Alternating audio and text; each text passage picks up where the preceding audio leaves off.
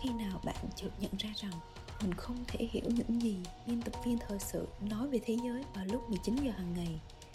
Một sáng nào đó thức dậy, bỗng nhiên bạn lạc lối trong vô số những thuật ngữ xa lạ trên khắp các mặt báo. Và bạn tự hỏi rằng chuyện gì đang xảy ra với thế giới của chúng ta vậy? Rốt cuộc người ta đang bàn về cái gì? Và ở đây mình tổng hợp, tóm tắt, phân tích những sự kiện đang diễn ra trên thế giới. Mỗi tuần mình sẽ nói cho bạn nghe những điều thật sự chưa nói, giúp việc cập nhật kiến trị của bạn trở nên dễ dàng và nhanh gọn hơn. Và đây là podcast thế giới đang xảy ra chuyện gì?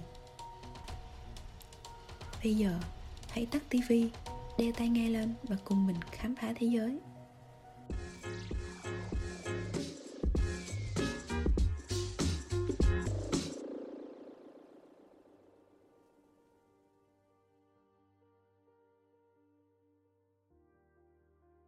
Ngày 29 tháng 7 khi nhà độc tài Hun Sen tuyên bố giành chiến thắng áp đảo trong cuộc bầu cử thủ tướng của Campuchia cũng là lúc chính sách ngoại giao của Campuchia được xác định là sẽ ngã về Trung Quốc theo sự đánh giá của nhiều tòa soạn quốc tế. Năm 2019, Campuchia thu hút hơn 3,6 tỷ đô la Mỹ vốn đầu tư trực tiếp từ nước ngoài, trong đó hơn 43% lại đến từ Trung Quốc. Và tính đến năm 2017, Campuchia đã nhận được 4,2 tỷ đô la Mỹ tiền viện trợ và khoản vay từ Trung Quốc. Trung Quốc cũng đã hứa sẽ viện trợ 588 triệu đô la Mỹ cho Campuchia trong giai đoạn từ năm 2019 đến năm 2021. Bên cạnh đó, các nhà đầu tư Trung Quốc thông qua việc hỗ trợ ngành may mặc của Campuchia chiếm 15% GDP năm 2019 của nước này và tạo ra hơn 750.000 việc làm. Ngoài ra, như là một phần của chính sách ngoại giao chống Covid-19, Trung Quốc đã hỗ trợ Campuchia bằng cách gửi vật tư y tế đến Campuchia. Trong đó, Chủ tịch Trung Quốc Tập Cận Bình đã mô tả mối quan hệ Trung Khmer là không thể phá vỡ. Có phải lúc này bạn đang hoa mắt chóng mặt vì những con số và những khoản tiền đầu tư khổng lồ mà Trung Quốc đã chi cho Campuchia phải không? Vâng, sự thật đúng là như bạn nghĩ, Trung Quốc đang ngày một thống trị Campuchia bằng cả kinh tế và chính trị và đây là điều chúng ta, Việt Nam nên lo sợ.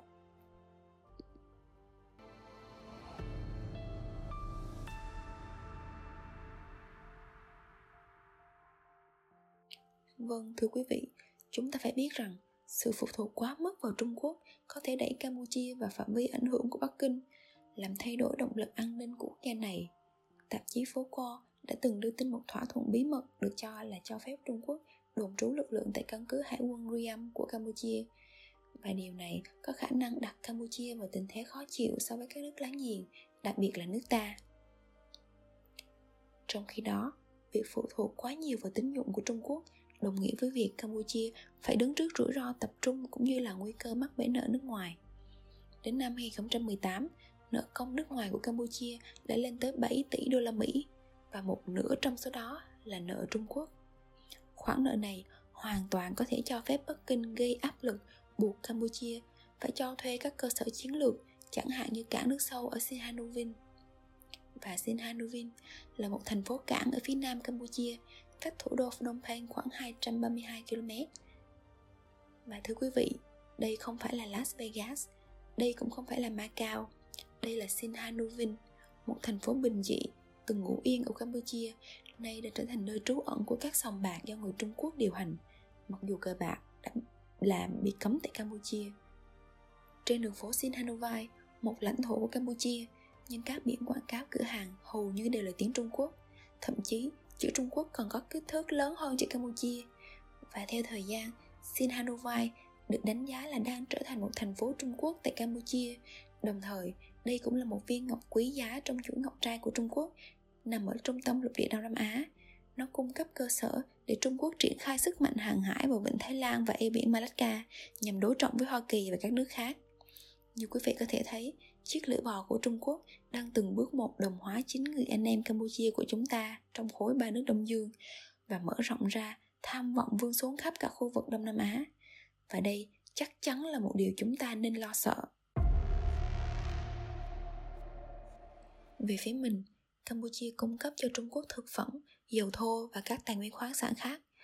Và trong khi sự xuất hiện của các công ty Trung Quốc ở Campuchia tạo ra một số việc làm, thì các công ty nội địa của Campuchia lại tỏ ra yếu thế khi sự tương tác giữa các công ty này đang ngày một giảm xuống. Kéo theo đó là người lao động Campuchia có rất ít cơ hội phải được phát triển kỹ năng ngoài việc xây dựng và phục vụ trong các casino Trung Quốc.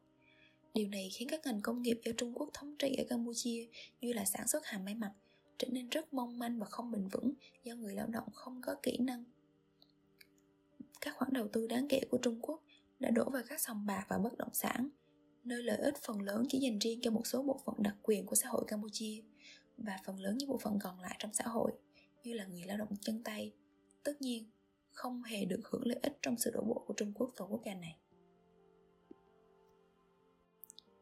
Theo dẫn thật sự tìm hiểu thì hầu hết các viện trợ và đầu tư của Trung Quốc ở Campuchia rất thiếu tính minh bạch và trách nhiệm giải trình. Điều này có thể gây ra tình trạng tham nhũng, sai sót và các suy thoái môi trường tràn lan tại Campuchia. Riêng Tập đoàn Phát triển Liên minh của Trung Quốc được cho là đã chặt phá hơn 36.000 hecta rừng ở công viên quốc gia lớn nhất Campuchia là Bo Tâm Sa Co chỉ để phát triển.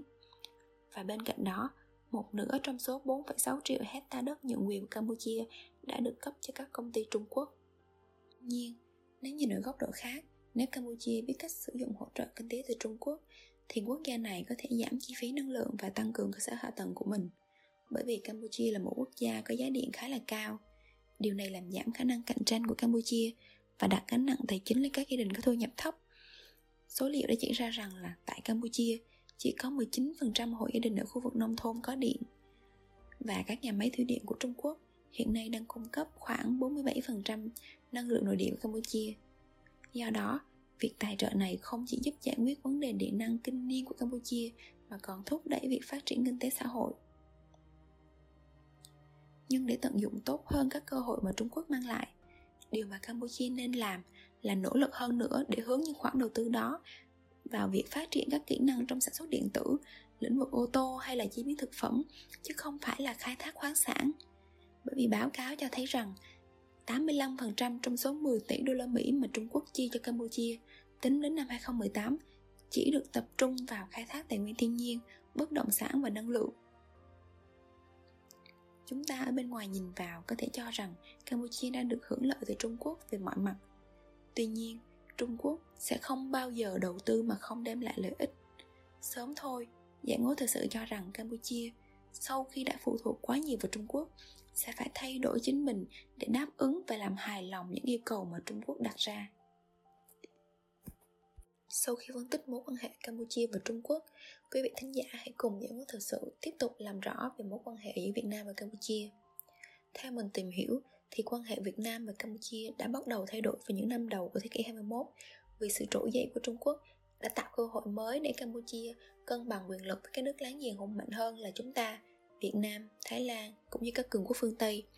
Hiển nhiên thì việc tài trợ này kéo theo Trung Quốc sẽ trở thành đồng minh tự nhiên của Campuchia và Campuchia cũng là nước đi đầu trong kế hoạch phát triển quyền lực mềm của Trung Quốc tại Đông Nam Á. Vào năm 2010, Trung Quốc và Campuchia đã nâng cấp quan hệ của hai nước lên mức đối tác chiến lược toàn diện. Theo đó thì kim ngạch thương mại hai chiều đã tăng từ 1,4 tỷ đô la Mỹ vào năm 2010 lên 9,53 tỷ đô la Mỹ vào năm 2020. Trong cùng kỳ, viện trợ của Trung Quốc cho Campuchia cũng đã tăng từ 54,1 triệu đô la Mỹ lên 420,56 triệu đô la Mỹ vào năm 2020 trong khi đầu tư của họ vào Campuchia đã tăng từ chỉ hơn 1 đô la Mỹ vào năm 2010 lên 2,96 tỷ đô la Mỹ vào năm 2019. Bên cạnh đó thì quan hệ quân sự Trung Quốc và Campuchia cũng được củng cố, bằng chứng là việc hai nước này đã gia tăng viện trợ quân sự, huấn luyện và tập trận chung hàng năm. Ngoài ra, Trung Quốc cũng tài trợ cho việc cải tạo căn cứ hải quân Riam, nơi đã thu hút rất nhiều sự chú ý và nghi ngờ về tham vọng địa chiến lược của Trung Quốc.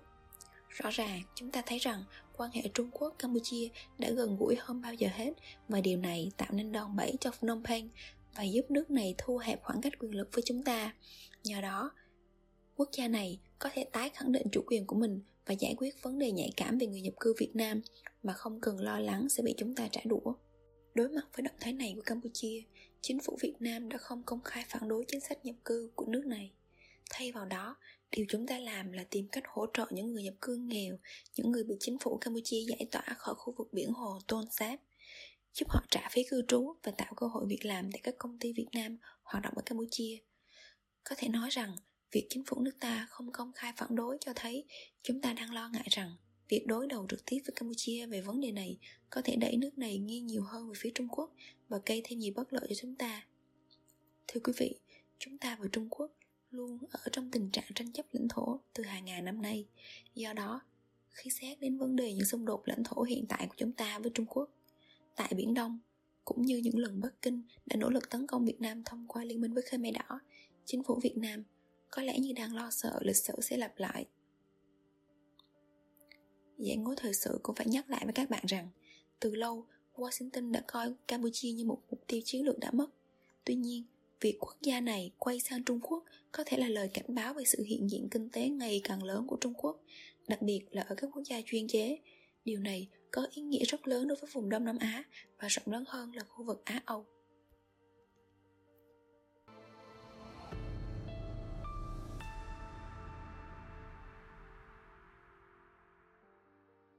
Vâng, chủ đề ngày hôm nay là một vấn đề phức tạp. Trung Quốc đang bành trướng và dường như quốc gia này cũng chẳng thèm giấu giếm tham vọng của mình, đặc biệt là với Biển Đông. Và như mình đã nói, chúng ta nên lo sợ và đề phòng về sự hợp tác giữa Trung Quốc và Campuchia. Liên minh Đông Dương có thể sẽ không còn nữa, Campuchia có thể sẽ không còn là bạn của chúng ta. Tất cả mọi phương án xấu nhất đều có thể xảy ra.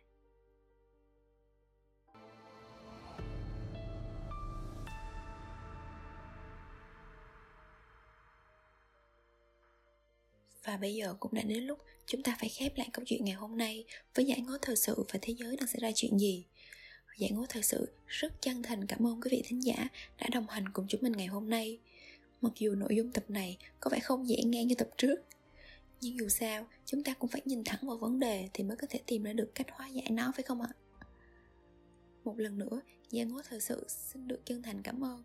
Xin kính chào và hẹn gặp lại các bạn vào những tập tiếp theo.